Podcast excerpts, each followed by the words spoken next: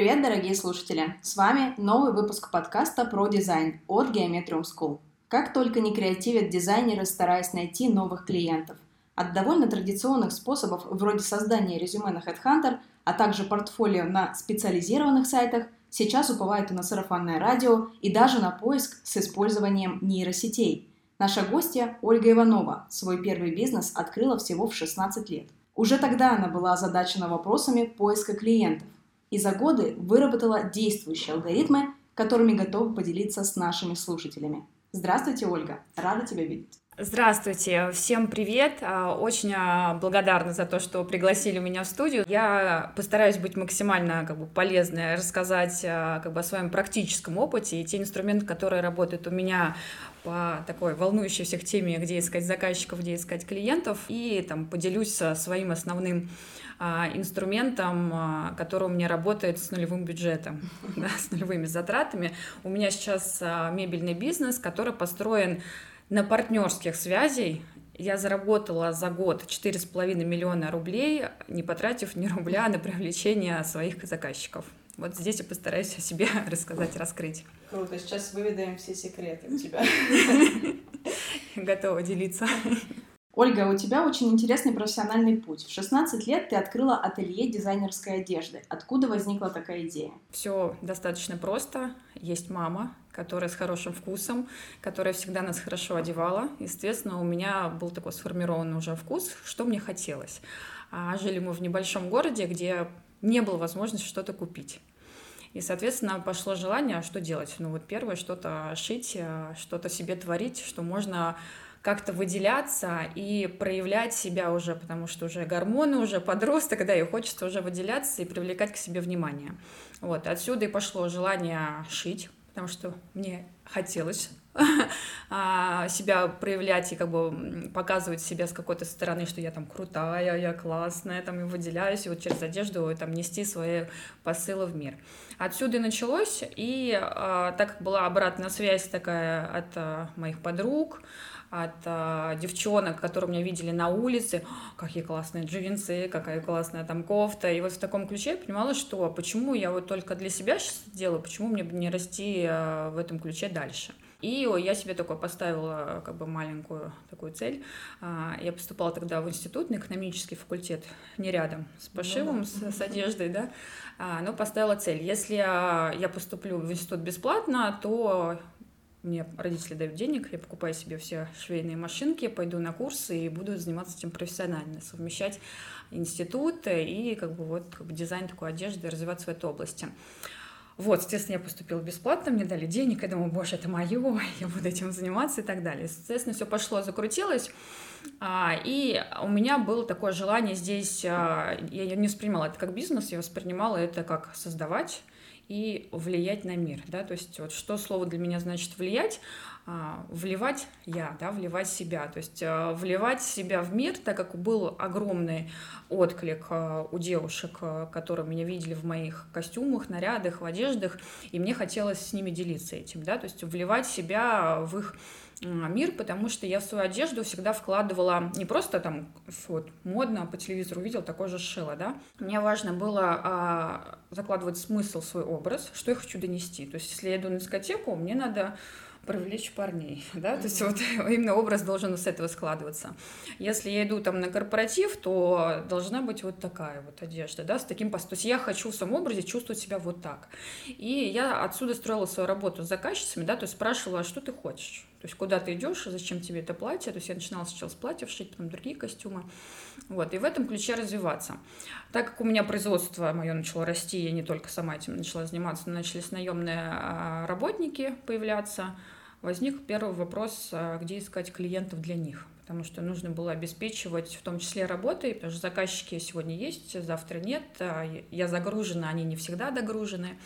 И первый вопрос встал, где, где искать стабильных клиентов, да, чтобы обеспечивать людей работой, и вот как раз вот это формирование такой ответственности, что ли, чуйка предпринимателя начала появляться. Вот. Первое, что я делала, это можно сравнить сейчас, как мы клеили объявления, это чаты жителей, да, то есть где искать клиентов, банально, а, чаты жителей, кто только получил ключи, и там, скорее всего, как раз есть ваши потенциальные заказчики, которым только будут переезжать и обустраивать свою квартиру. Вот. А, но я понимала, что эта история неуправляемая потому что они придут или не придут, непонятно, и как бы прямые продажи в таком ключе вот не так сильно интересно. Вот. И с учетом того, что я как бы уперлась в такой небольшой еще потолок в своем бизнесе, я не понимала, как а, развиваться, в том числе там дальше, масштабироваться, расти, мне интересно стало изучать бизнес другой. Я думаю, а почему бы нет? Ну, то есть кому, может быть, а, интересен будет пошив и что-то с этим связано, и пойти туда. То есть я начала гостиницы обходить, предлагать а, пошить для них, а, для их персонала одежду, шторы, подушки и все в этом ключе. И, в общем, начала анализировать, кому может быть интересно что-то с текстилем, плюс как бы изучить бизнес, как они свой бизнес в этом городе делают. Вот, так а, и начало развиваться вот как бы первая вот эта предпринимательская чуйка, ответственность за людей и как дальше расти и развиваться. Проработала я так 4 года, и у меня началось эмоциональное выгорание. Угу. Да, потому что творческий создатель во мне начал умирать из-за того, что начало возникать много организационных вопросов, много вопросов, связанных а, там, с деньгами, с арендой и так далее. И, естественно, я просто уставала морально так, что поток состояния творить и создавать у меня не было. То есть, как мне приходили мои постоянные заказчики, Оля, придумай мне платье, я говорю, я не могу. Ну вот просто не могу, у меня нет вдохновения силы, и у меня такая началась такая немножко творческая депрессия. А, и я решила как бы уйти. Уйти, закрыть бизнес, а, ну, так скажем, творчество свое закрыть и перестать этим заниматься, потому что эмоционально выиграла и не видела пути дальше, как развиваться. И на тот момент у меня не было того окружения, которое а, ну, вот как-то могло как-то поддержать, потому что предпринимательство это был 2009 год, в нашем городе вот только в зачаточном состоянии было, да, и как бы не было друзья студенты, да, соответственно, им не до этого, и в окружении не было тех людей, которые могли поддержать. Вот таким образом как бы я проработала в бизнесе и ушла с эмоциональным выгоранием из бизнеса, не понимаю, что делать дальше. Но каково это все-таки взять на себя такую ответственность в столь юном возрасте? Вот ощущения ответственности э, не было, да, вот как я повторюсь, то есть это было про создание, про влияние на мир, показать, вот я как бы из ребенка в подростка, да, там вливаюсь во взрослую жизнь и э, влияю на мир через свой образ, через свою одежду. А ответственность начала появляться только вот с наймом людей, с сотрудницами, которые у меня уже работали, и то, что я ответственна перед ними, обеспечивать их работой. Здесь у меня как раз вот этот первое взять на себя ответственность перешел э, в эмоциональное выгорание и такой э, как бы сбой, да, который мне не позволил дальше развиваться как и предприниматель, и как дизайнер. То есть, получается, бизнес закрылся из-за того, что ты попала вот в такую яму эмоционального да. выгорания, да? Да, да. Сложно ли было вообще расставаться с, с этим проектом? Что ты чувствовала? Я чувствовала спад, то есть мне не сказать, что было сложно, у меня был вопрос к себе, что мне делать дальше. Потому что я считала, что я нашла дело своей всей жизни. И у меня было столько планов, видения, вдохновения, и что я буду заниматься всю жизнь. И тут а, как бы пришел тупик, и что нужно, а, ну, как бы, больше я не вижу смысла этим заниматься, потому что как предприниматель а, я не вижу, как развиваться дальше. А, в этом бизнесе, да, а как дизайнера у меня вот просто творческий поток иссяк, да, и поэтому это просто депрессивное такое состояние было, и постоянный вопрос к себе, что делать дальше. Вот, и за полгода я находилась дома, как бы ничего не делала в прямом смысле этого слова, там, да, никакой деятельности. А, я начала формировать свои ценности.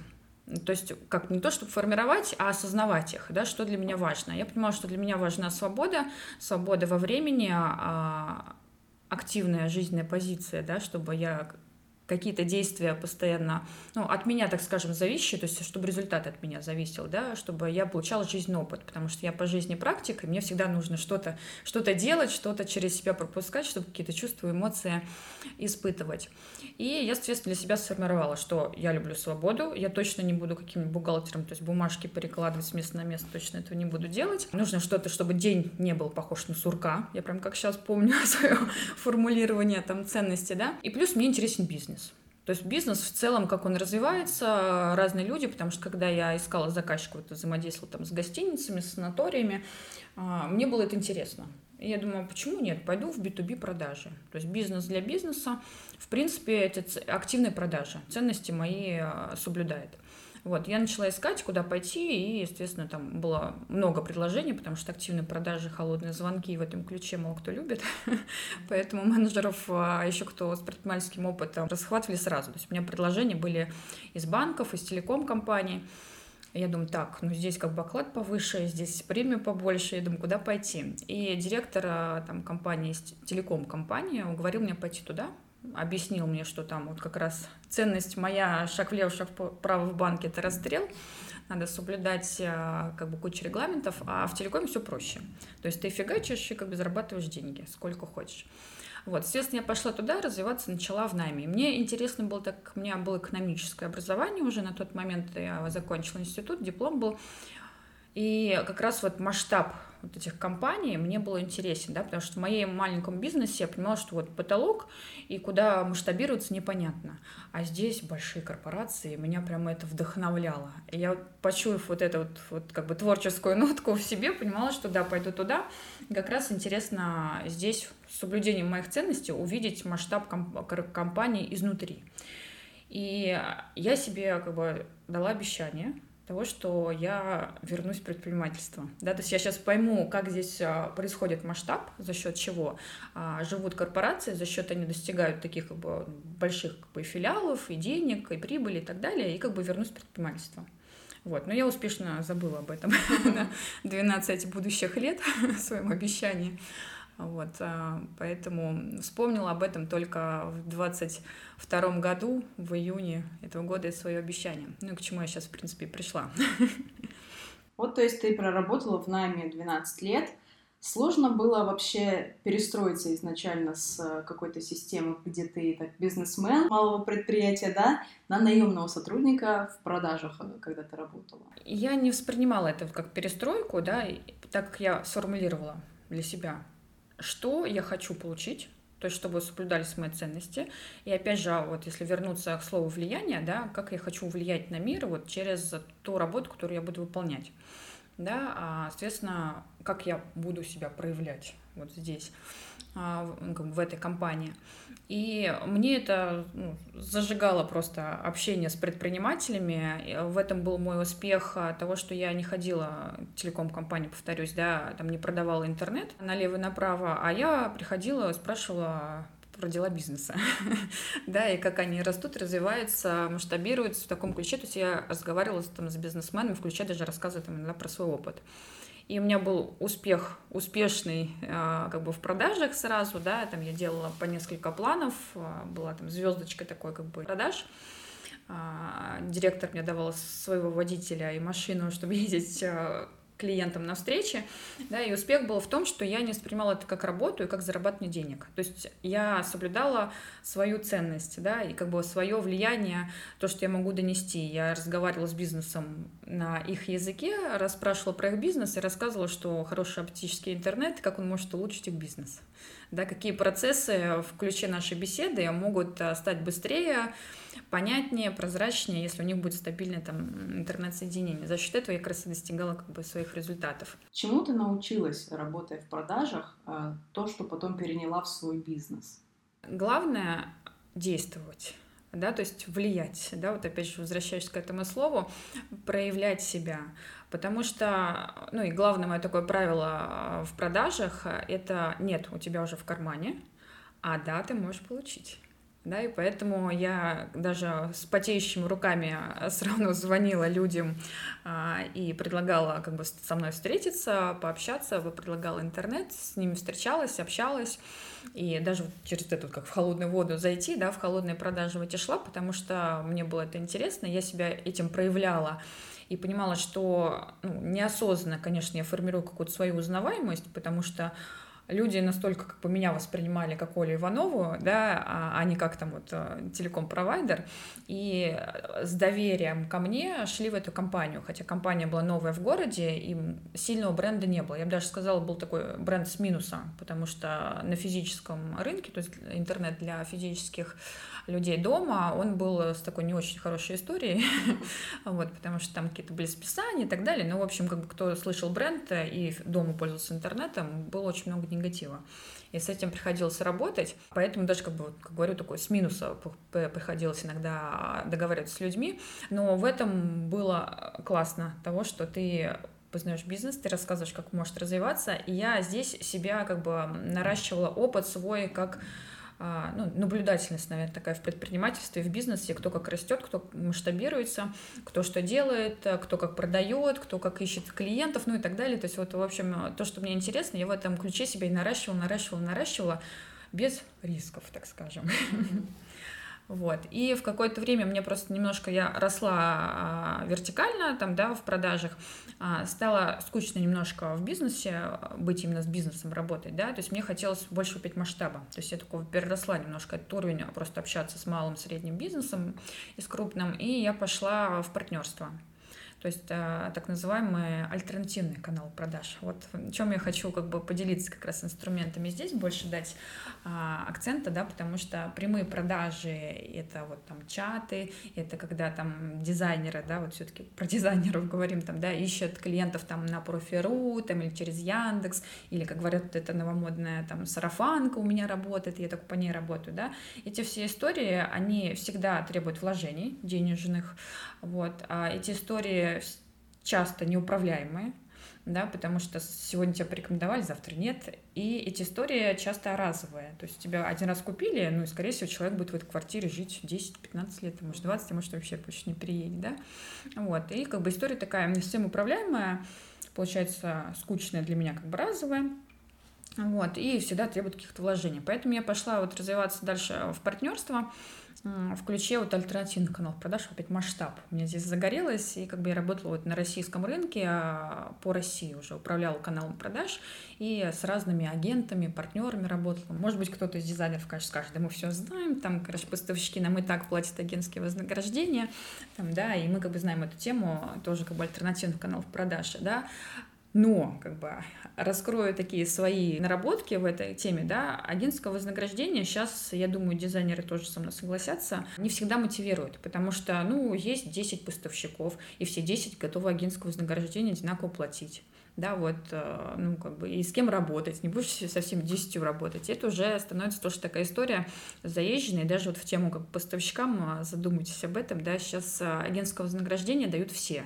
Это уже не мотиватор абсолютно для работы, там, как альтернативный канал продаж, да. Важны, это мы дальше, когда там придем к моему бизнесу, да, я вот поделюсь этими инструментами, что у меня именно здесь сейчас работает, вот в текущем мире, потому что сейчас все-таки такая у нас поликризисная история, да, один кризис э, не успел закончиться, мы перешли в другой, и сейчас, к сожалению, ни планов на будущее, ни договоренностей на полгода вперед нельзя как бы соблюсти, к сожалению.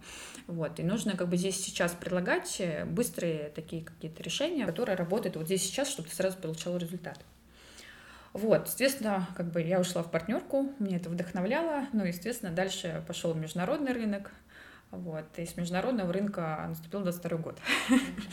да, поэтому я поняла, что надо быстро напрягаться, потому что или как бы я вернусь на шаг назад, ну, останусь внутри российского рынка, да, как бы те перспективы, которые я перед собой видела, которые меня вдохновляли развитие на международном рынке, их уже нет передо мной, да, или уезжать за границу. У меня были предложения от моих партнеров а, переехать туда, но я взвесила, я понимаю, что я люблю Москву, я вот, вот такой души, даже с учетом того, что как бы есть кризисное время сейчас, но Москва лучший город для жизни. То есть я поездила и по Европе, и по Азии немножко, и понимаю, что даже в кризисное время Москва лучший город для жизни. Там, и в плане там, социального обеспечения, там, цен на ЖКХ и так далее, это все гораздо доступнее, там, да, и в плане каких-то развлечений, возможностей, всего, даже в кризисное время, я еще раз не, не устаю повторять, да, Москва лучший город для жизни, по крайней мере, для меня я поняла, что здесь или шаг назад, или что-то придумывать.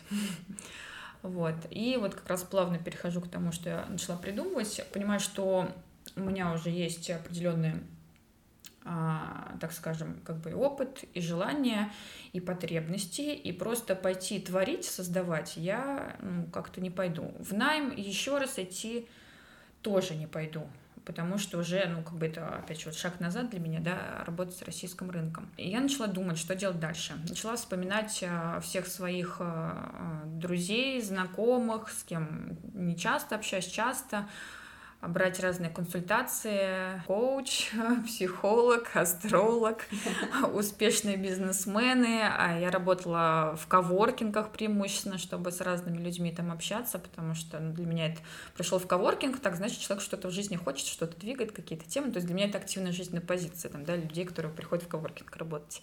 А если, ну, как бы не дома там или в офисе сидят. Вот. И за 8 месяцев у меня сформировалось а, три направления, в которые я хотела пойти. Вот, и тут как раз вернемся к тому, что я вспомнила про свое обещание.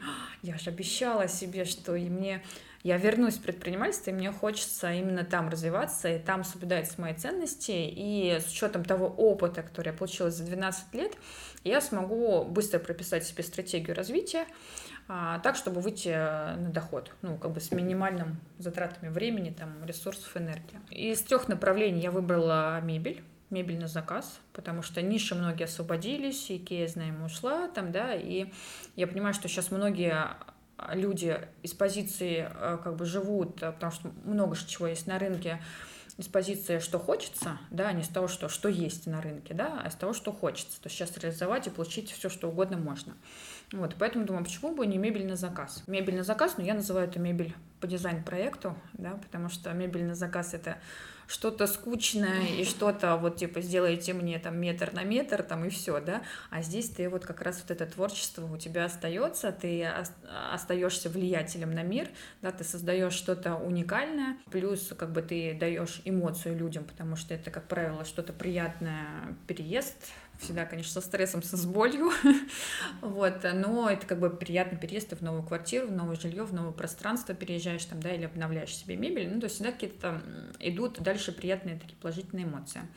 Вот. А с учетом того, что я как бы не эксперт в мебели совсем, потому что, думаю, вопрос уже возник, да, как же мебель, как бы я не училась на это, не связано. Вот. А опыт у меня в партнерствах, да, в партнерствах, в продажах. И вернуться к моему вот первому там, да, сам презентации в начале, а, у меня бизнес мой построен полностью на партнерствах, что в одну сторону, а, где я произвожу мебель, то есть я там, у меня контрактное производство, да, официальный дилер а, крупных мебельных фабрик, а, что в другую сторону клиенты, да, то есть откуда я получаю клиентов. Вот здесь как раз подступаем к важному, поэтому кто дослушал до этого момента, берите ручку, потому что даю практические инструменты, что надо сделать, как каждому дизайнеру сделать свой альтернативный канал продаж, который э, управляем, а, первое, да, что важно, который э, не требует э, каких-то от себя таких вложений денежных, сразу, да, вот наперед и не знать, какой результат будет, вот, и который формирует очень много чего, кроме как бы привлечения этого клиента да, и вот конкретики. Соответственно, мой бизнес каким образом работает на привлечение клиентов. То есть я пошла, а, ну, то есть как пошла, сидела дома и анализировала. То есть а, человек, который получает ключи делает ремонт. В каких специалистах он нуждается, да, что ему нужно. Ему нужен дизайнер интерьера, ему нужен прораб, ему нужен а, поставщики различные, всякие разные, Потом оказалось, когда я начала в эту тему а, вникать и уже общаться с партнерами, еще есть и декораторы, и хоумстейджеры, текстильные дизайнеры, да, то есть очень много экспертов в сфере квартиры, уюта, дома, да, и как бы вообще ремонта в целом и строительства. Я сформировала этот список. Это называется экосистема партнерств да, то есть вот начало экосистемы партнерств. Поэтому, дорогие дизайнеры, да, то есть вот альтернативный канал продаж. То есть берите блокнот, ручку и пишите всех сопричастных поставщиков, экспертов, прорабов, э, монтажников, всем, с кем вы взаимодействуете во время подготовки проекта, во время его реализации этого проекта, и выписывать, кто они, то есть вот именно по, по а, своей экспертизе, по деятельности, да, кто они. После того, как я сформировала список, я начала, соответственно, где их искать вопрос, да. Ну, то есть первое — это площадки для поиска услуг, да, это там Профи.ру, Юду из, из популярных таких, ну, по крайней мере, которые у меня сработали на старте. А, начала искать там. Начала им писать в ключе, что вот я, ну, конечно, я позиционирую себя, что у меня что-то а, мебельный бизнес, вот, что я занимаюсь а, им, и вот как бы ищу партнеров, коллег, вот с кем можно совместные проекты реализовывать, и в ключе партнерства. Соответственно, начала тратить на них время, то есть не включать, давайте с вами сотрудничать, я вам готова агентское вознаграждение платить, если давать клиентов. Нет, то есть не с этой истории я начинала. Я начинала с истории а, того, что мы можем совместные проекты делать, то есть если у меня будет клиент и запрос, мы можем как-то, я могу вас привлекать, давайте знакомиться, и я с ними э, сдруживалась, да, то есть все мои первые партнеры, вот первые, которые я много энергии тратила и своего времени, они мои друзья, я знаю их дни рождения, я знаю там а, там, жен, например, вот с одним прорабом я познакомилась, у него жена организатор пространства хранения оказалась, так что тоже в тему. Вот, и, естественно, как бы мы поддерживаем связь.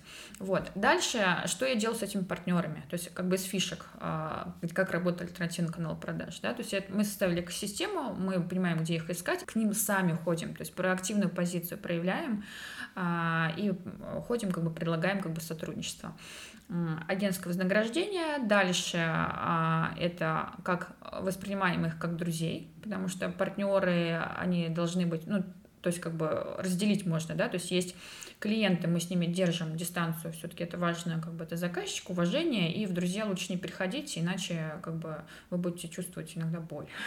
Стирается граница, стирается уважение к вам как к эксперту в части времени взаимодействия с вами, и вопросы будут приходить к вам ночью, утром, а, выходные, будни и, в общем, там, ну, как бы вы будете испытывать боль, да, вот я честно на своем опыте могу сказать, через это проходила и иногда сейчас даже прохожу тоже через это, вот, потому что хочется, ну, как бы сделать, как всегда, в лучшем виде, и поэтому уделяешь на больше своего личного времени тратишь, но когда объемы растут, а, границы нужно вставлять, поэтому заказчикам важно держать на границе, а партнеров важно держать как друзей, то есть я знаю, что вот к дизайнерам а, все стоят в очередь, да, мы с вами все хотим работать, мы с вами все хотим работать, и дизайнеры устают от поставщиков и тоже часто чуть отстраняются от поставщиков, да, границу немножко держат, вот, и работают с ними как вот с наемным сотрудником, которого вот за работу заплатили, и с исполнителем, и все.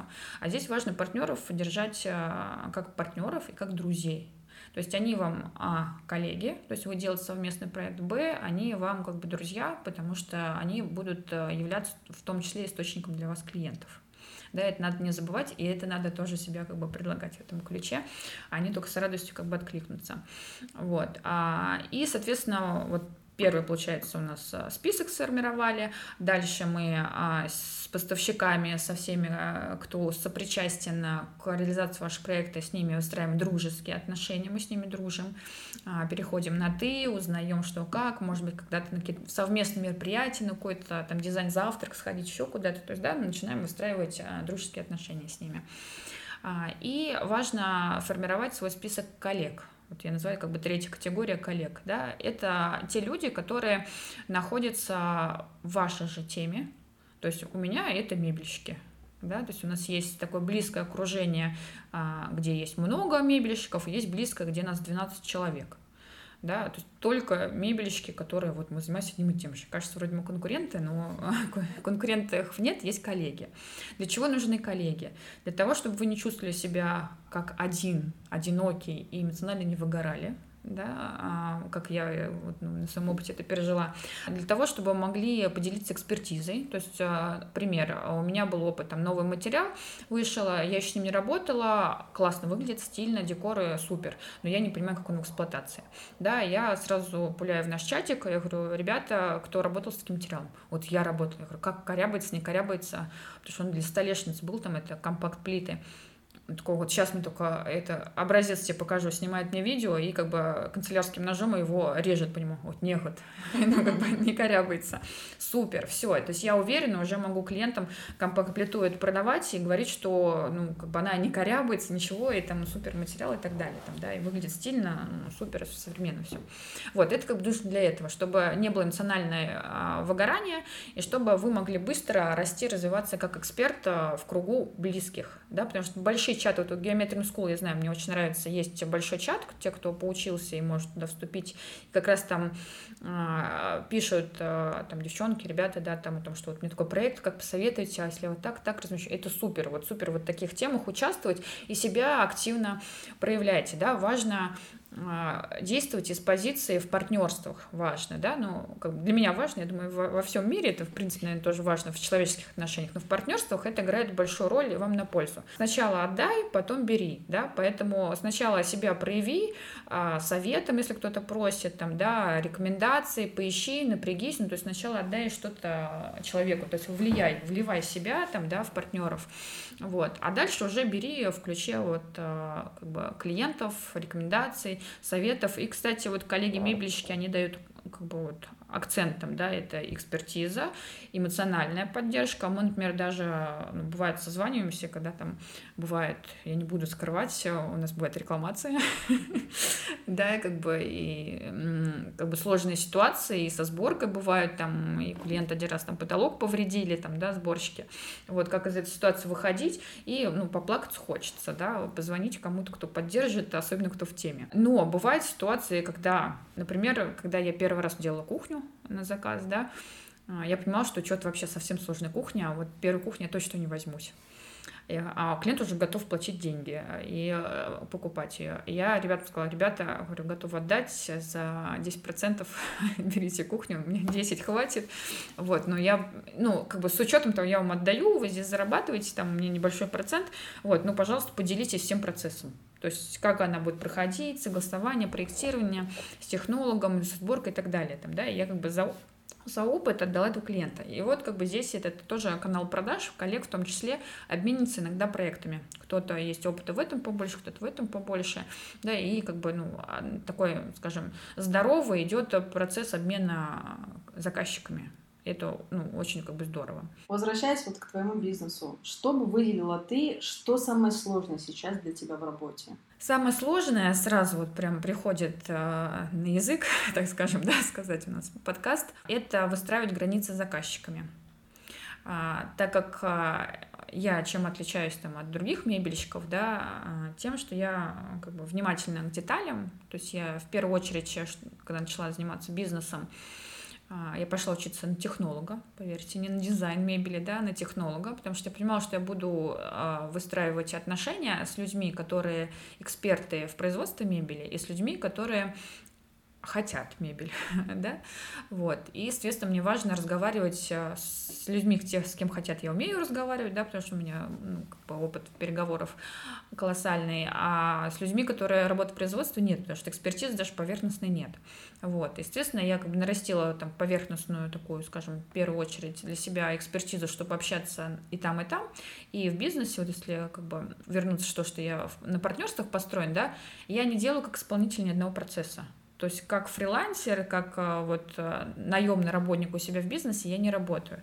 Да, я выполняю функцию э, проект менеджера то есть я организовываю весь процесс, соединяю людей, информирую, ставлю там задания, проверяю, контролирую, да, потому что мои финансовые риски, поэтому там весь контроль идет на мне, а, включая там и эскизов, заказов, поэтому как бы опыт здесь практически я нарастила, в том числе и с мебели, то есть если мне задать какой-то вопрос по производству мебели, нюанс какой-то, как сделать, там нужна ли какая-то ребро жесткость или еще что-то, 99% вопросов я отвечу без уточнения.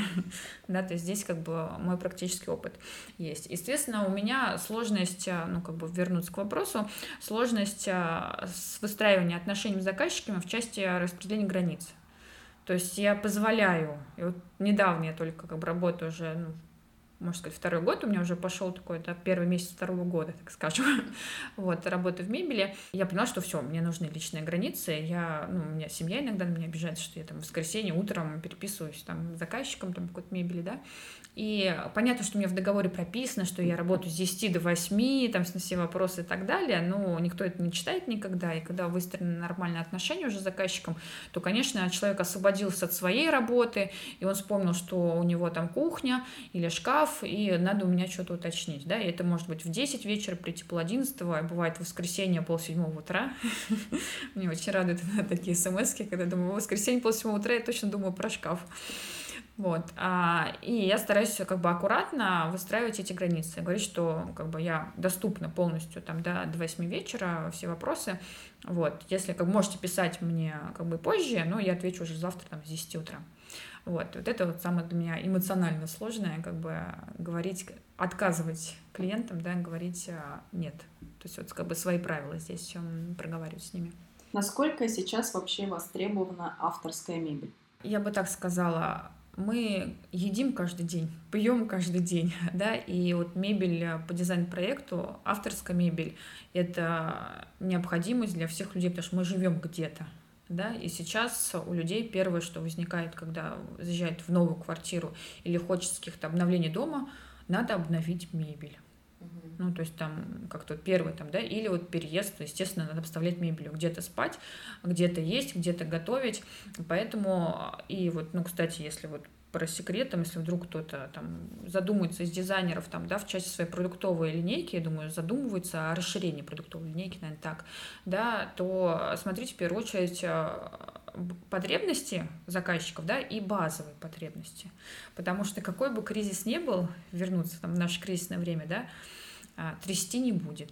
Потому что базовые потребности могут урезать а, бюджеты люди там, да, на как бы, предметы роскоши, на там, сходить куда-то в кафе лишний раз там поесть там, или поесть дома, выбирать там, да, такие моменты. Базовые потребности все равно будут. И вот у меня одна из заказчиц, когда трясанул у нас в очередной раз там в июне этого года, там, да, вот, а у нас как раз было там обсуждалось с ней, мы были на стадии обсуждения там заказа кухни, и она мне звонит в этот день, как раз там 24 июня, давайте заказывать, потому что я боюсь сейчас этой тряской, ну или курс начнет расти, или что-то, и мы просто потом э, за очень дорого эту кухню закажем. Я говорю, я как бы согласна с вами полностью, потому что ну, как бы от курса очень много зависит, потому что много европейских материалов используется, да.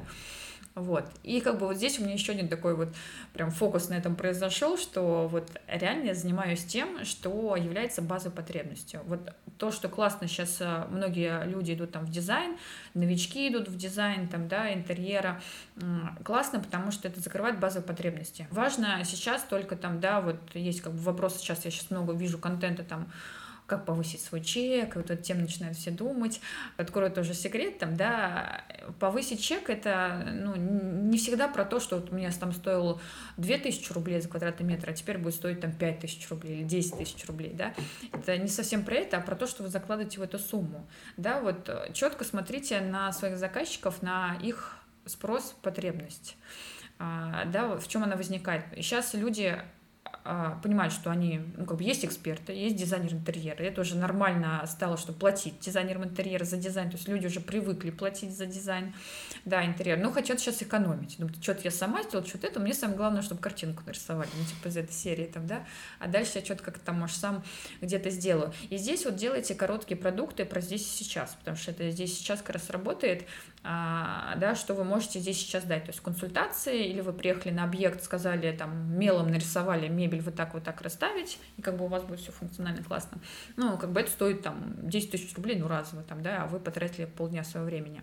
А почему говорю про эти продукты, да, потому что я сама также работаю в ключе, вот как дизайнеры, мои партнеры, я им плачу агентское вознаграждение, да, но это один из пунктов, и последний пункт из списка, то, что я даю дизайнерам, да, то есть не только агентское вознаграждение. Первое, я даю экспертную поддержку, то есть мои дизайнеры, с кем я работаю, они мне всегда, я доступна, они могут написать, Оля, у меня вот здесь такой шкаф, как думаешь, он как бы нормально выдержит на стене, там, нужна какая-то опора или не нужна. Перед согласованием с заказчиком скидывают мне проект на согласование на предмет реализации, в общем, можно так реализовать или нет. Вот. Я всегда уточняю, в каком бюджете, потому что там, например, какие-то скрытые ручки, интегрированные ручки, не во всех материалах материалах можно выполнить, да, потому что это тоже важно. Сейчас согласуйте, а там бюджет у клиента там, ну, средний или ниже среднего, и такую ре- реализацию не сделать, да, потому что это делается на дорогостоящих материалах.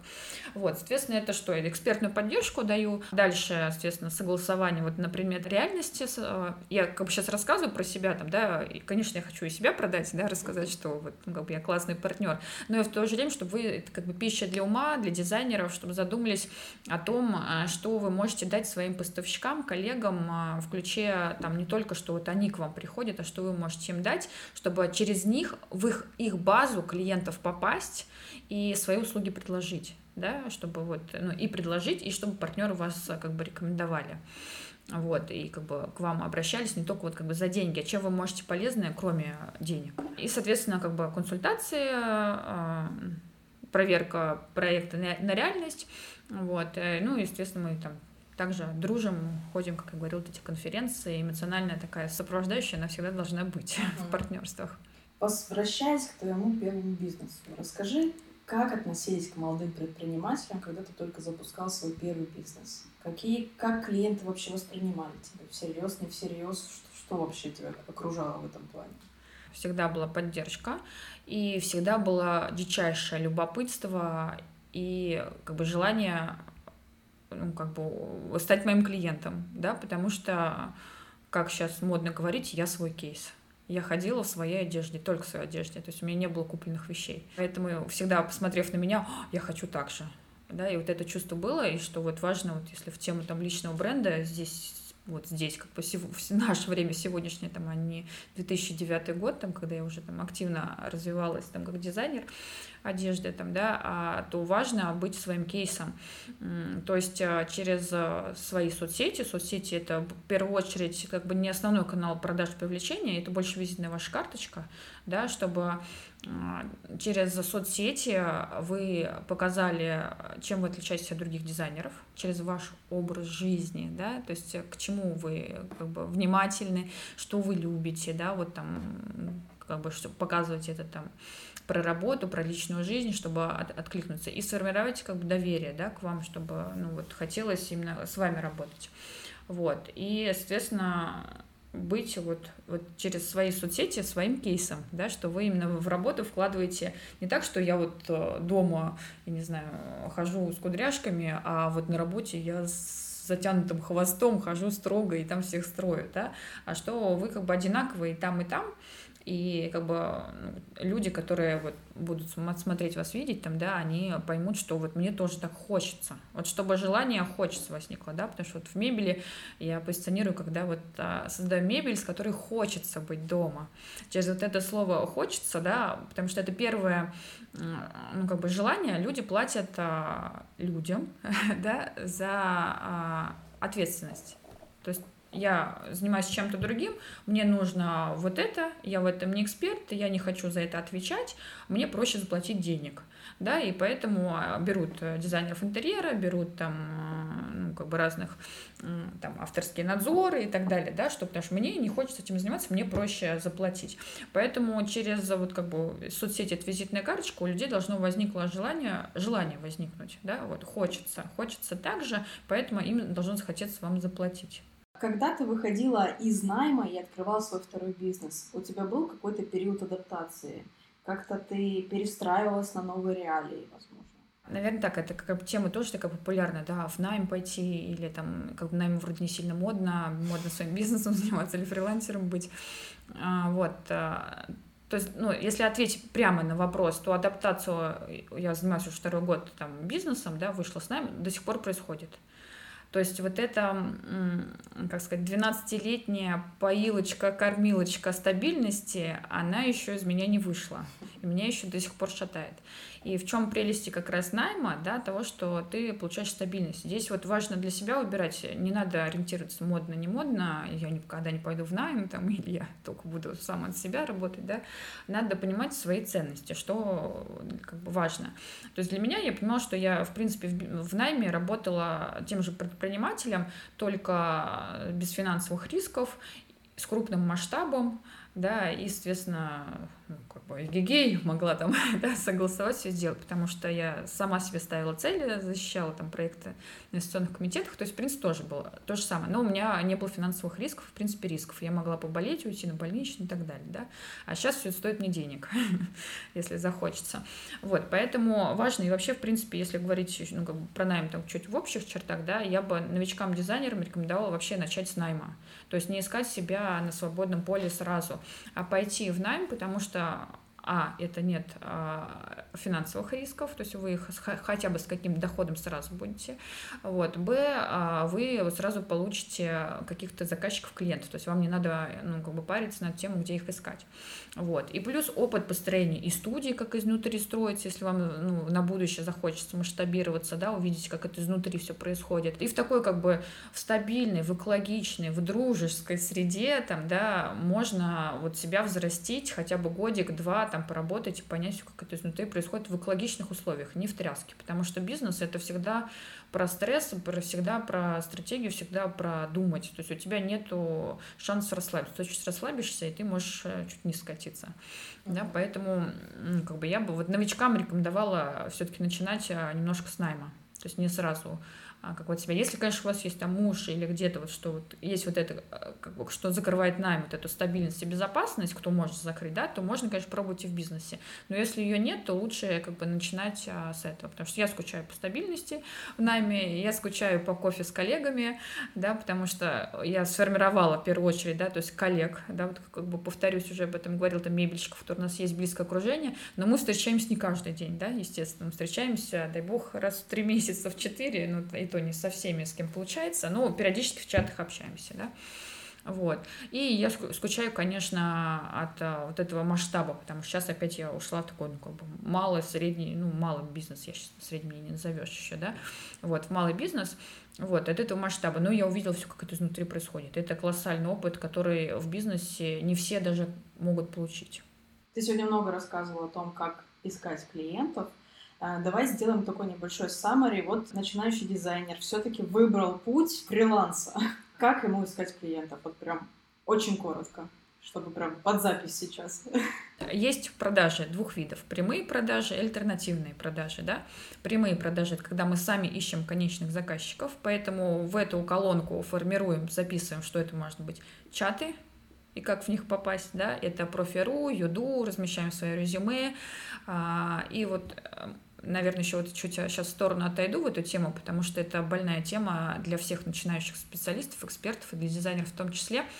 Но у меня же еще нет отзывов, но у меня же еще нет клиентов, у меня же еще нет опыта, и такой замкнутый круг получается. Нет клиентов, нет опыта, нет денег, и опять нет клиентов, нет опыта, и, в общем, мы сидим и не знаем, как, как найти этого первого клиента, да. Поэтому здесь важна вот как раз вот эта а, визуальная упаковка в соцсетях, да, чтобы ну, вы, люди понимали, вот, то есть вы ему скинули в соцсети и понимали, что вы что-то делаете по дизайну интерьера. То есть это может быть в магазине вы аналитику какую-то провели, там в кафе, еще где-то какой-то анализ, да, но чтобы была какая-то упаковка того, что вы в этой теме, в принципе. Вот. А, и а, для того, чтобы, ну, как бы, ну, не бояться, да, это, конечно, такая тоже глубокая тема, надо отдельно разбирать, но в ключе, что вот если у вас там нет отзыва, я, например, всем смело говорю, вот я год в мебели, а мне один партнер сказал, да, ты так смело говоришь, вот что год, я стесняюсь, потому что я вот там тоже год, там, да, прораб там, в строительной теме, и мне казалось, что это мало. И я всем стараюсь говорить, что я там а, закончил строительное образование, и там 10 лет в, стро... в теме строительства. То есть он так себя позиционирует. А ты так смело говоришь год. Я говорю, Ваня, ну, как бы Иван его зовут там, да, я говорю, ну, для меня важно, я практик. И для людей сейчас, им пофигу, сколько ты учился, им важно, сколько ты как бы работал, да, вот, и это важно. Поэтому как бы в начале пути уверенно говорите, что да, я как бы начинающий дизайнер, я как бы, но у меня столько опыта через учебу прошло, бесплатного, что я понимаю, а, что я могу сделать там, в вашем дизайне интерьера, да, и а, так как у меня какие-то процессы могут быть в первый раз, я буду очень внимательна к деталям и ко всем просто заглядывать, э, не знаю, там под лупой всех рассматривать, кто будет реализовывать этот ремонт, да. И в этом вы как бы сформируете того, что вы не боитесь этой ответственности, и вам можно заплатить за это, переложить на вас эту ответственность, и вам за нее заплатить. То есть здесь вот э, ну, вопрос того, что вот именно, что вы готовы взять на себя ответственность, и вам за нее пора платить потому что вы уже много отучились. Uh-huh. Да, это про прямые продажи, вот, где искать там конечных э, заказчиков, да.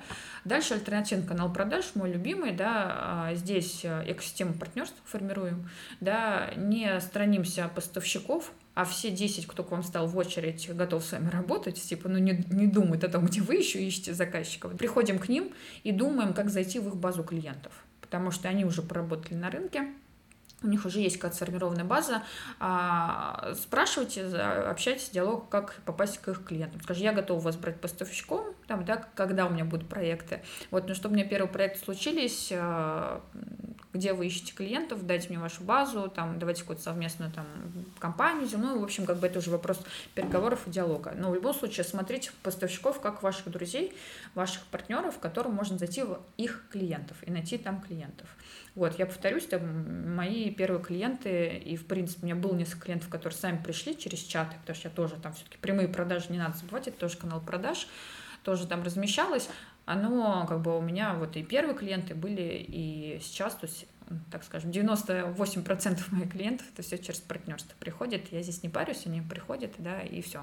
Поэтому формируем а, экосистему партнерств, список, думаем и ведем переговоры про активные позиции, как зайти в клиентов ваших поставщиков, с чем заходить, как выстраивать отношения, формируем коллег, дизайнеров, и новичков, и не новичков, и прямо напрямую, кто вам нравится, вы там, не знаю, в Инстаграме где-то подписаны, да, а, на кого-то вам нравится дизайн интерьер с опытом, напишите ему в директ, я, можно ли там, не знаю, буду вашим помощником на одном проекте поучаствую, просто поезжу с вами, посмотрю, как вы работаете в таком ключе, да, то есть формируем коллег дизайнеров, чтобы у вас была всегда поддержка, и вы могли как бы обмениться опытом, экспертизу свою наращивать. Наверное, как бы все из базовых таких вот инструментов здесь сейчас сделать. Как все-таки правильно транслировать свой образ жизни, что нужно транслировать, чтобы вот как ты сказала, люди покупают у людей, чтобы у тебя покупали в первую очередь еще и как у человека. Что вот нужно транслировать в социальных сетях? Чем вы отличаетесь? Вот а, как это понять, да? Вот пример на себе рассказываю.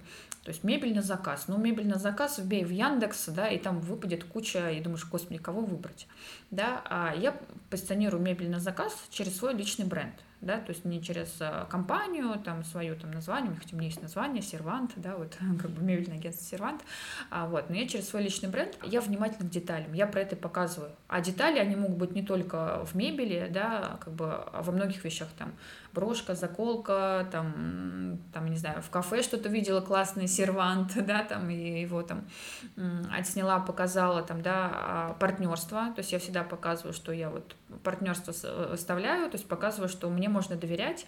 То есть я, в общем, так, а, моя уникальность в том, что я внимательна к деталям и сделаю качественную мебель через детали, да, потому что я отслеживаю весь процесс производства.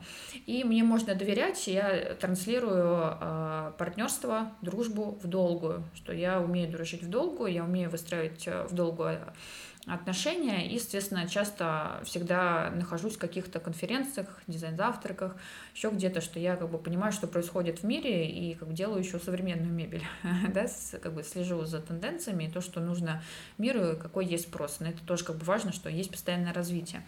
Вот, поэтому как бы в упаковку входит, ну как бы вот, подумайте, чем вы отличаетесь от других дизайнеров, и это всегда транслируйте, да, не обязательно это будет в дизайне, опять повторюсь, да, а что-то в вашей жизни, но вы на это всегда обращаете внимание, для вас это ценность по жизни, да, вот. И, соответственно, как бы формируйте всегда доверие через соцсети, чтобы... Потому что люди платят, повторюсь, за ответственность, да, которую они на вас перекладывают, и вам за это платят деньги.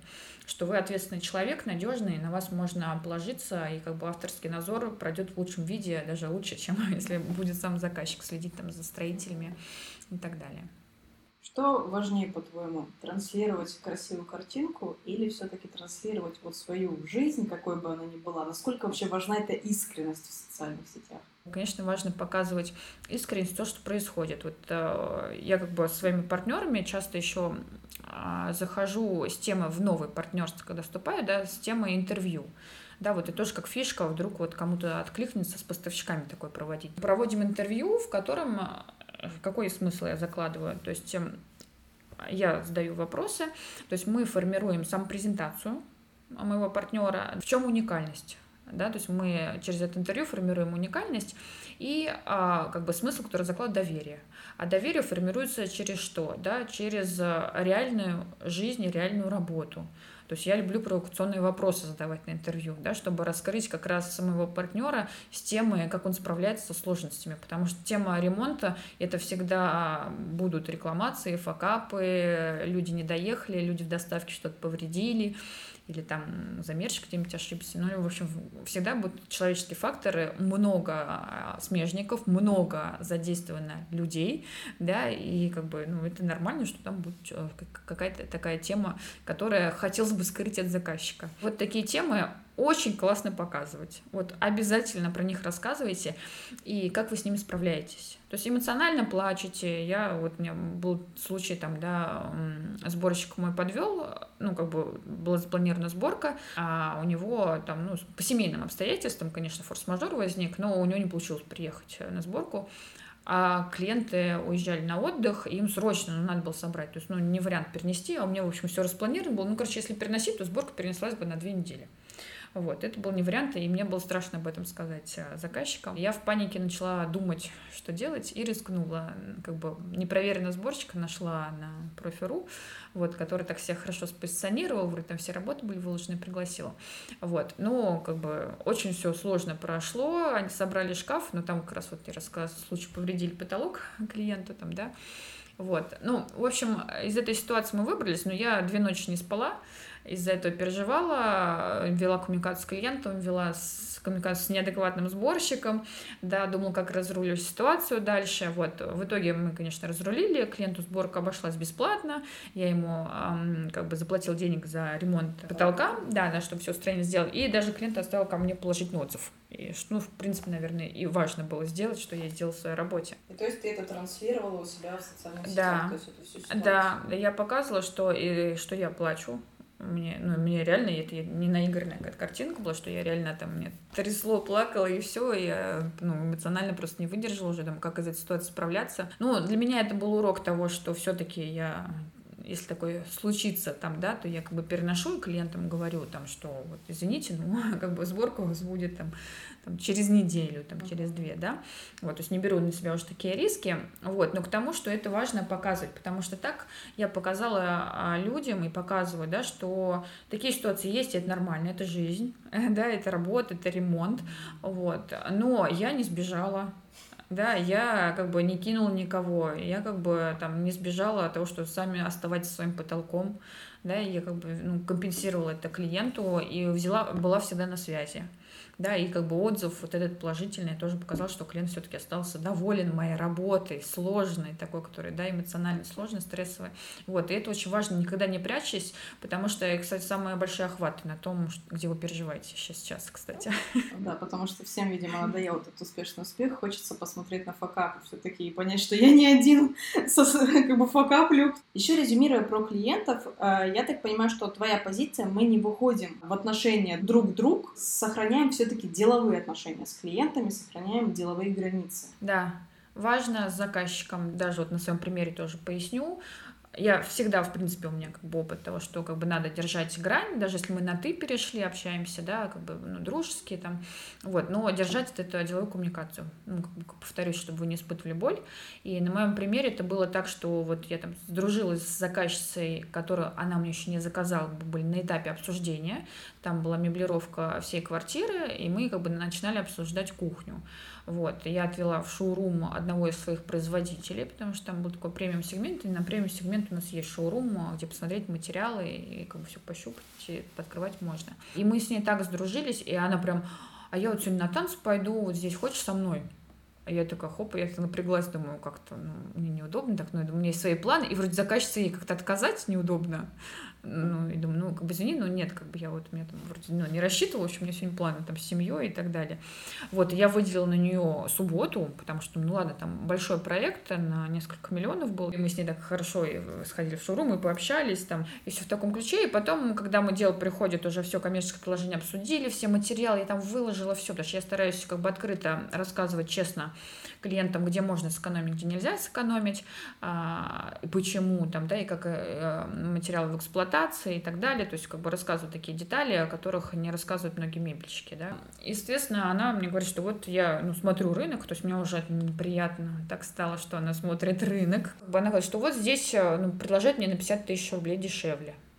Кухню, с кухни мы начинали, да, вот, я такая, ну, считаю, думаю, господи, ну, я так дала нормальную цену. Начинаю расспрашивать в деталях, а вот это есть, вот это есть, вот это есть, вот так, вот этого нет. Потом она у них уточнила, что вот, вот с этим там, с условием там, да, реализовывали мебель. Вот, но все равно у них там выходит на 35 тысяч рублей, типа, дешевле.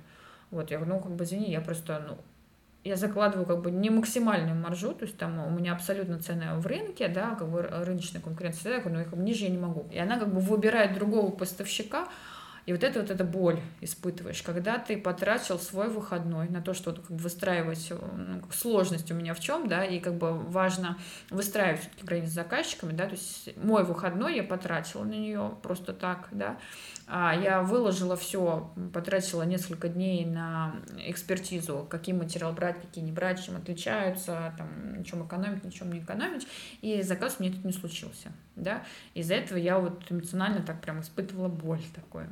Вот, сейчас, конечно, вот выстраивание границ помогает эмоционально это не переживать.